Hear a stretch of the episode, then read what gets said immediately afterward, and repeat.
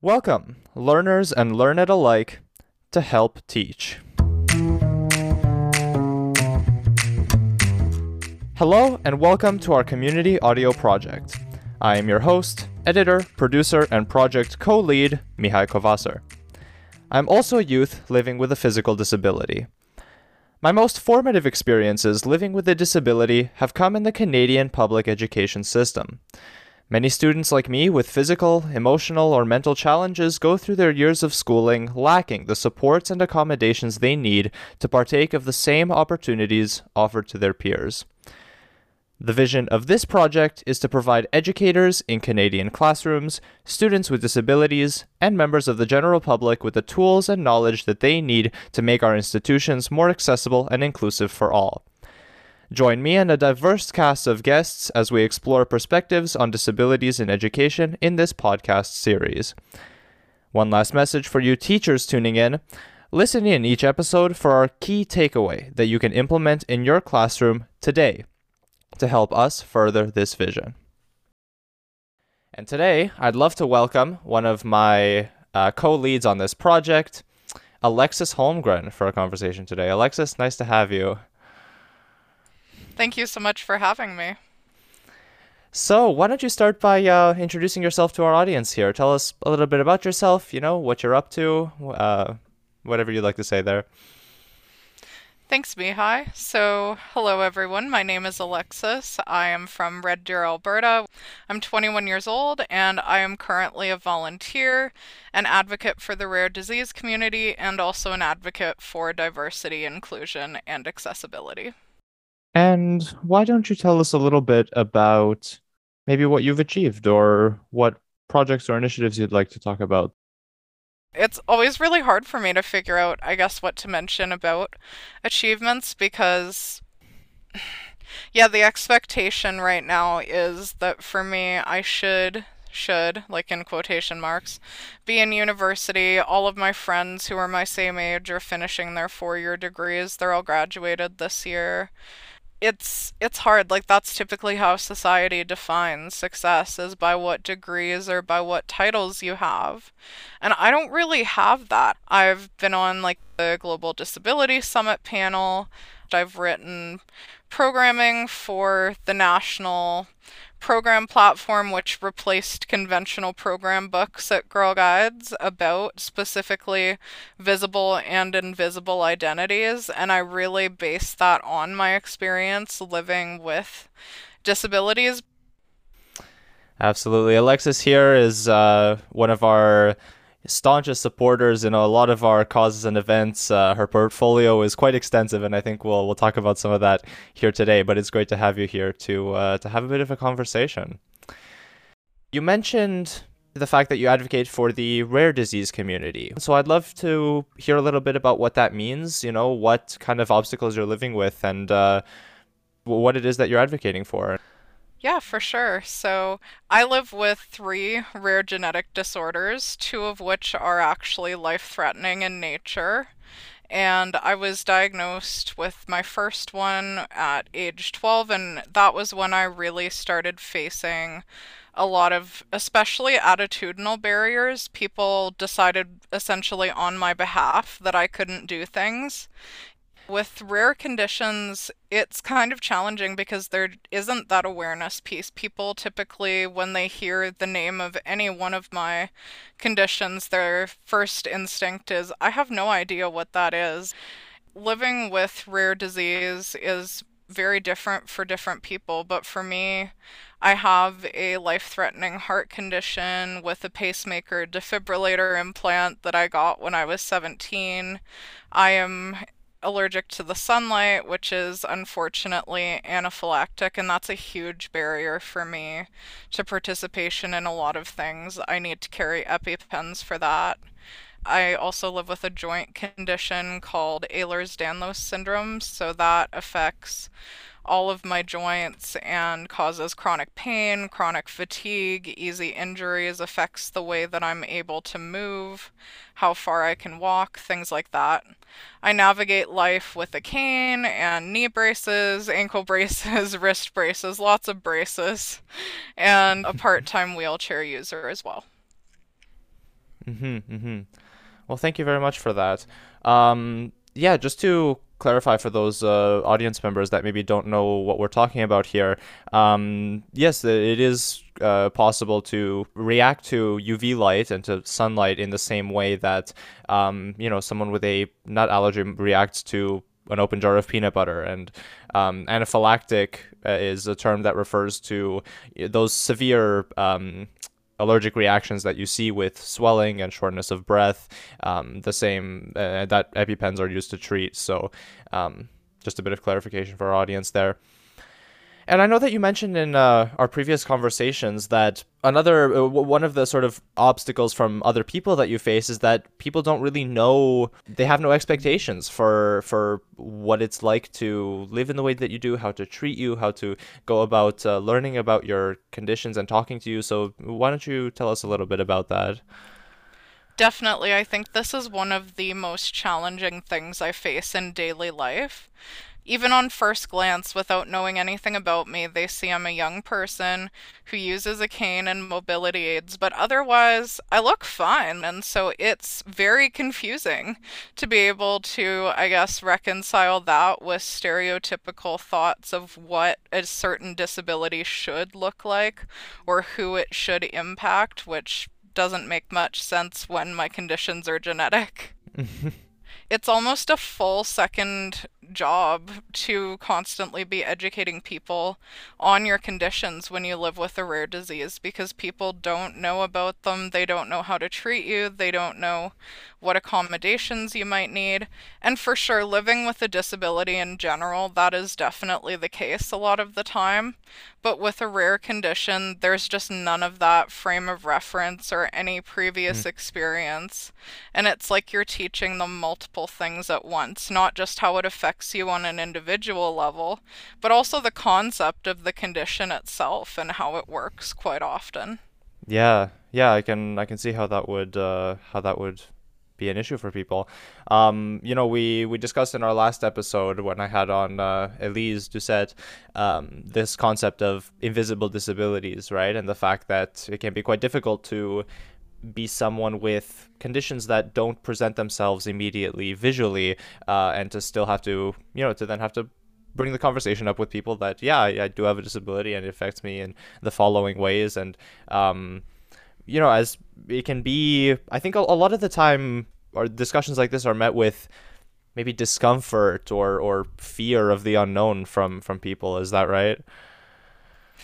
there's definitely a lot of fear in my case. I think people hear life threatening or one of the second names for my heart condition is it belongs to a family of different disorders called sudden arrhythmia death syndromes. And what a positive name, right? so, with death right in the name, it's it's hard. Like it definitely scares people and honestly fair enough. Like I think if I was on the other side and I was seeing perhaps on a health form maybe for school or an extracurricular that that was the case, I can understand the initial fear. And people also worry that something will go wrong and it will be their fault. Mm. But with my condition, especially my heart condition, it can happen anytime. Like it's a 24 7, pretty unpredictable condition, and that's the entire point of why I have my own implanted defibrillator, because you can't predict when that's going to happen. Mm-hmm. And so it definitely is never going to be someone's fault if that occurs and I happen to be with them. Yeah, yeah, that's something that uh, I'm definitely familiar with, despite you know having a, a much less severe um, kind of disability and and uh, my my circumstances are less severe in that sense. But I definitely I know what you mean. I mean, going through elementary school, especially right, the having uh, CEAs and other support staff um, helping me around all the time in, in elementary school, I would uh, often be discouraged from participating in certain activities that could possibly end up being dangerous for me because you know it's it's hard to take on that kind of liability, right? As uh as as school staff, and uh, I mean, you know, you wouldn't say to a kid who's climbing on the monkey bars that oh don't do that because you might get hurt i mean people fall and scrape their knee all the time right that's just part of being a kid but when you have uh, a disability and maybe that risk is slightly increased, it definitely becomes uh, the the bureaucracy sets in a little bit, right? With with regard to that. Um, so so how how have schools impacted you then in your experience? So the sort of administration of, of public schools with regard to dealing with uh, your case and uh, and providing you with those services. How has that been in your experience? I've had a very wide range of experiences there actually. When I was in the public school system and I was officially diagnosed with my heart condition, I was 12 years old. And so I had already kind of started going through school. I've had the condition my whole life.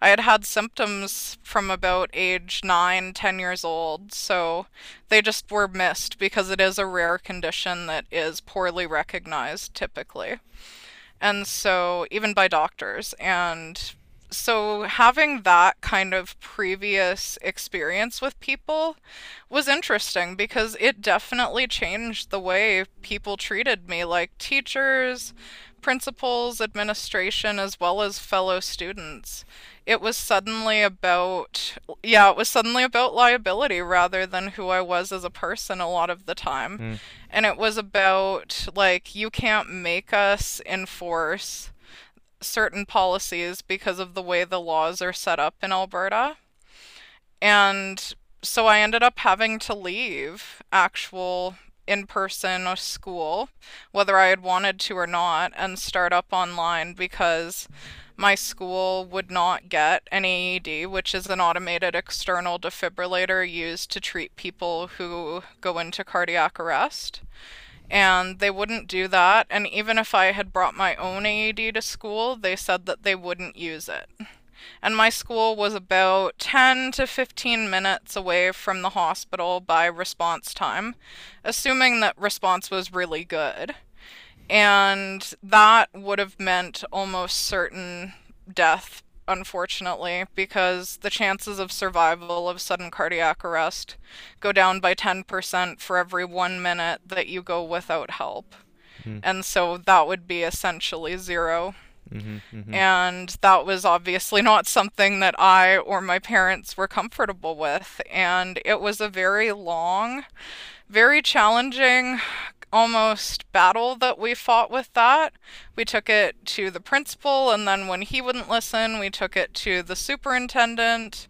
And then when he wouldn't listen, we took it up to the Minister of Education. And we got exactly nowhere on that. We got informed that AEDs under Alberta's laws are under labor laws, meaning that they only believe the people who would need AEDs to be teachers, staff, adults, administration, because young people, of course, stereotypically don't have heart conditions, which is definitely not true, considering heart conditions in general. Congenital heart defects are 1 in a 100.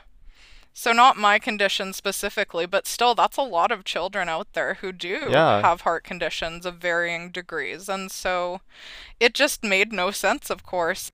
Yeah, yeah. That's something perhaps quite unexpected for our audience to hear, but an important statistic to mention, right? Because there are I guess there are certain impressions that, you know, I, there are certain impressions that people have about disability that we talk about all the time, right? That um, maybe people with physical disabilities are automatically perceived to have some kind of mental disability as well, or um, you know that people with certain uh, disabilities can't necessarily participate in certain activities just because that's how it is. But then you know there are some things that we rarely think about. For example. Uh, having a heart condition and, and, and needing an AD, the fact that that's not exclusive to uh, to adults and to and to older people. So I think that's quite interesting for our audience to hear. Thanks for thanks for expanding on that. And um, I think that's uh, quite a perfect place to take a little break here. Uh, but don't go anywhere, audience members. When we come back, we're going to be transitioning to talking a bit about that shift to online schooling and Alexis's experience and the attitudinal barriers that are in place for people with disabilities to really achieving their potential. So don't go anywhere, we'll be right back.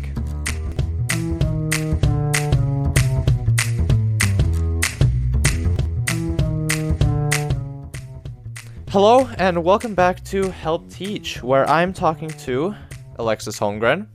Uh, the last of the co leads on this community audio project.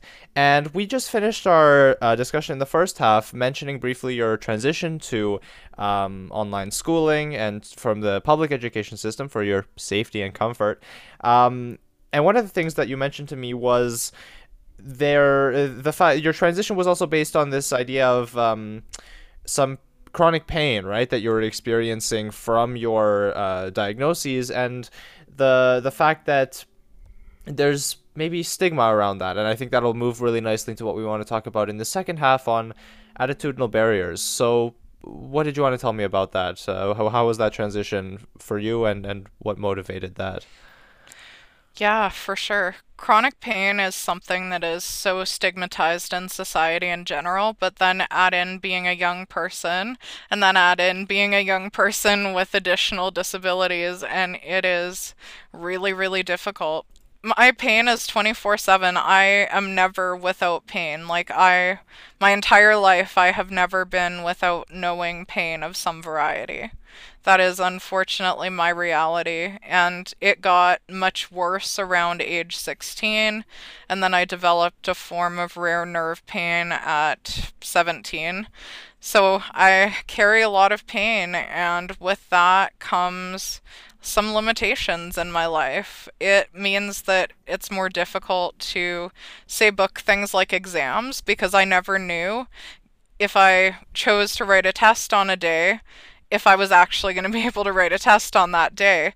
It was really difficult. And sometimes it would be that I'd have to send my teacher a message at like 8 o'clock in the morning and say, I can't even get out of bed today. I'm sorry it also plays into the lower expectations. Like, then you have people who do believe that you have pain, but then they're like, okay, well, you have pain, so you can't do any of the things that you want to do. Or on the other hand, you have the people who see that you're doing all of these things and say, okay, well, you definitely can't have pain then. And it's this catch 22 cycle where I never win anyway, so I just yeah. try not to think about that because it's yeah, there's no winning in it. You either faced out of the legitimacy of your pain because you're doing things, or you're told you can't do things because your pain is legit. yeah. So, to pick that up from the first half, you were just talking about uh, transitioning to online school from, from public school. The fact that, um, you know, you, you had to do that for your safety and for your comfort. But why don't you tell us a little bit about the story of um, what they told you in a physical public school prior to you making that switch about um, you know your journey in, in education i know that you've told me that story and it's uh, quite an interesting one yeah that one interestingly enough actually was it an online school. It wasn't my new online school. And what happened? Was it? Yeah. So I definitely have had a big variety of reactions from different people. And it was so unexpected because I had been there for probably a year already at this point, and my health had deteriorated, which, fine, that just typically means we reassess and kind of go back and see what new supports are needed. And that's kind of what I thought the conversation I was going into would be about with the guidance counselor. I thought we would be talking about okay, my goal is to become a geneticist or a genetic counselor. How do we help me get there? But instead, the conversation was you really need to check your expectations for yourself, and you really should probably consider dropping out as soon as you turn 16 because you're never going to make it in this anyway. Wow. And that I think was one of the most devastating things I've heard in my educational career probably. I Absolutely. felt I felt just so almost squished into the floor like just wanted to disappear. I felt very mortified that that was other people's perception of me that the assumption was that I couldn't do anything like I had just had the bad news that my health was getting worse, and I didn't need kind of this on top of it when I thought that school was something that was one of the few consistent things in my life. Yeah, yeah. No, that's that's devastating. I mean, obviously, we've all I think as people with disabilities, but also uh, our audience members listening, teachers, members of the general public. I think we've all heard horror stories about administration, you know, and bureaucracy getting in the way of um, of people trying to achieve what they want to achieve within any given institution, right? Um, one of these cases that is quite famous, quite a talking point around uh, the disabled youth community is the is IEPs, ISPs, whatever you want to call them. They've changed names about a hundred thousand times, but they're really the same chimera, the same uh, bureaucratic abomination. So, why don't you tell us a little bit about that, Alexis? What what what is an IEP, ISP, whatever you want to call it, and how did it affect you? I think a bureaucratic abomination is such a good definition, though. But yes, so an IEP is typically an individual education plan, and that is a document that is meant to be formal, but interestingly enough is not enforceable. And it's meant to include accommodations for people with disabilities in education. And mine specifically I went to my doctor to do kind of the pre-work, get his note about what he like knew that I needed and various accommodations. My case is complicated because you're mixing multiple rare conditions that no one's mm-hmm. heard of and so it was this interesting mix of things. And then it was a decent list, but it no, it was nothing that was out there. Like they were all pretty normal stuff, like extra time or being able to write exams from home so that I wouldn't be exposed to the sun, things like that. Mm-hmm. But then we brought that list to the school, to the administration, and that was when I discovered that it wasn't actually my doctor who had the say of what went in the final IEP. It was actually the school, and they got to decide what of what he recommended ended up in that final document. And then even what ended up in the document wasn't enforceable anyway. it was a very confusing and kind of painful process, honestly. I can just imagine that conversation. So, Let's look at this list here. So Alexis needs access to an AED so that you know she doesn't suddenly uh, have a situation that you know would leave her in in critical danger uh, and close access to a hospital. Yeah, that all makes sense. Uh, except, yeah, we're probably just gonna take like having a, an extra staff member check in on her once a week to make sure that things are all right. That, that, that, that'll be fine. Well, that'll be enough for our, our purposes. Like, how, how does that kind of conversation take place? Um, yeah, I mean, similarly in my experience, it, it took quite a fight to actually get my parents involved in what goes into my IEP. But as you say, especially having it enforced, I think that that's something that is really lacking across the institution. Is um, actually having documents that are somehow binding that uh, make administrators and staff members actually follow our recommendations and our needs, right, in order to have us included. That's something that um, is is often difficult to to achieve for us. You know, I like to bring up here a motto that you and I know b- both very well, and uh, one that our audience members should hear, which is "Nothing about us without us." Uh, again, that's nothing about us without us, which is it's a motto that we like to use a lot at the Rick Hansen Foundation, and it, it's quite popular among uh, amongst our community. And it basically means if you're going to make any kind of bureaucratic decision, if you're going to make changes, if you're going to make anything to do with us, make sure that we're there to tell you, you know, to, to be consulted and to tell you what it is that we really need and to make sure that that gets there for, for us to access because otherwise you're just throwing solutions at problems that you don't know about, that you don't know exist, maybe. Yeah, it's really about not just being at the table, but actually having our input heard and put into place with that. Because when things are about people with disabilities, it certainly shouldn't be people without disabilities making choices based on assumptions of what we actually need. Yeah, for sure.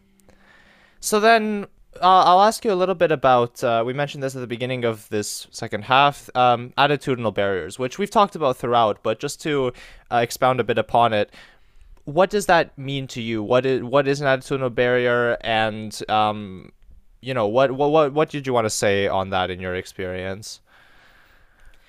Yeah, there's a lot of attitudinal barriers in education I've found, and they can come from the teachers, they can clearly come from the guidance counselors, from Mm. administration, from honestly anyone. And it's really, in my experience, there is this preconceived notion that people with disabilities are by default less than everyone else, will achieve less in their lives um, shouldn't have high goals or aspirations. There's also a lot of dehumanization of people with disabilities in general, and also in education. We're Mm-hmm. seen as often a problem or some extra item on an agenda that no one wants to show up to the meeting for. Like, it's really yeah, we're not seen as other students. We're not seen in the same way hmm as our peers are, and that's and it's not seen as how can I help you get to where you would like to go in life with your goals. It's always okay, what is the absolute lowest bar, but we can still get you passing through our school typically like I try to do things because my biggest motto in life, whether in education or just existing, is that I want to live my life. I don't just want to be surviving. Because at the end of the day, it is still an accomplishment for me that I'm alive right now. Um, because living with life threatening conditions, that is never a guarantee, and it's something that I don't take for granted. But it's also, I don't want to spend my life in a way that isn't meaningful to me. Like, I want to hmm do things that matter. I want to do things that make a difference. And I want to enjoy, like, my life in whatever way I can for however Yeah. long that may be. Wonderfully put. That's uh that's really moving. I'm sure our audience will agree. I think that's a great place to transition to sort of the end of our episode here and our key takeaway. So, assuming that you're an educator out there and you see those signs, we have some suggestions for you for what you can do. And, you know, I think you'll hear us mention something similar in a few episodes in the future, but that's because, first of all, you know, running a podcast, being advocates, vocal advocates, we really appreciate the um, value of sharing lived experience and having conversations, but also because it really is an effective tool. So, Alexis, why don't you uh, do the honors and tell us a little bit about what educators can do to help out in this particular situation? Definitely. It really comes back to having a conversation with your students who do have disabilities about their goals. And it's not just about their immediate needs, their accommodations, or their problems. It's about what they actually want to do in life and how you, as an educator or a principal or an administrator, whatever your role is in the school, can help them get there. And that might look like asking them, What are your expectations from me as an educator? Maybe, what would you like to achieve in my class? And maybe even, how can I help you to achieve that? And that really helps us as students know that you're there for us, you're wanting us to succeed. And also, it can help educators change their mindset from seeing us as a medical case um, that just is a chore to be dealt with to an actual human being and a student with aspirations and potential in life. Absolutely. Very well put. Well, thank you so much for joining here today on this episode, uh, Alexis. It was wonderful to talk to you. You had some great insights, and I really appreciate you coming on. Thank you so much for having me. You've just heard another episode of the community audio project Help Teach. I'd like to give a huge thank you to my other co leads on this project Peyton Given, Maggie Manning, Elise Doucette, and Alexis Holmgren, all youth leaders at the Rick Hansen Foundation, who I'd also like to thank for their continued support in this initiative and others. Big thank you to Every Canadian Counts and their hashtag Rising Youth initiative for funding this project. I'd like to give a huge shout out to our community mentor for this project, Charles Kutsia, and to our professional contact helping in the editing process, Chester Hall. My name is Mihai Covaser. I'm your host, editor, and producer for this podcast series, and you can look forward to finding this podcast on Spotify and Apple Podcasts soon. Also, in the show description on either site, you will be able to find a link directly to my website where we will be posting transcripts for each episode for whoever would like to access those. And any further links to other resources will also be put in the show description. So everything that I talked about in this episode, you can find handy in the notes once we post it. Tune in next time for more great conversations and key takeaways that you educators can implement in the classroom today to make it a more accessible and inclusive place for all. Thank you for listening, and I'll see you next time.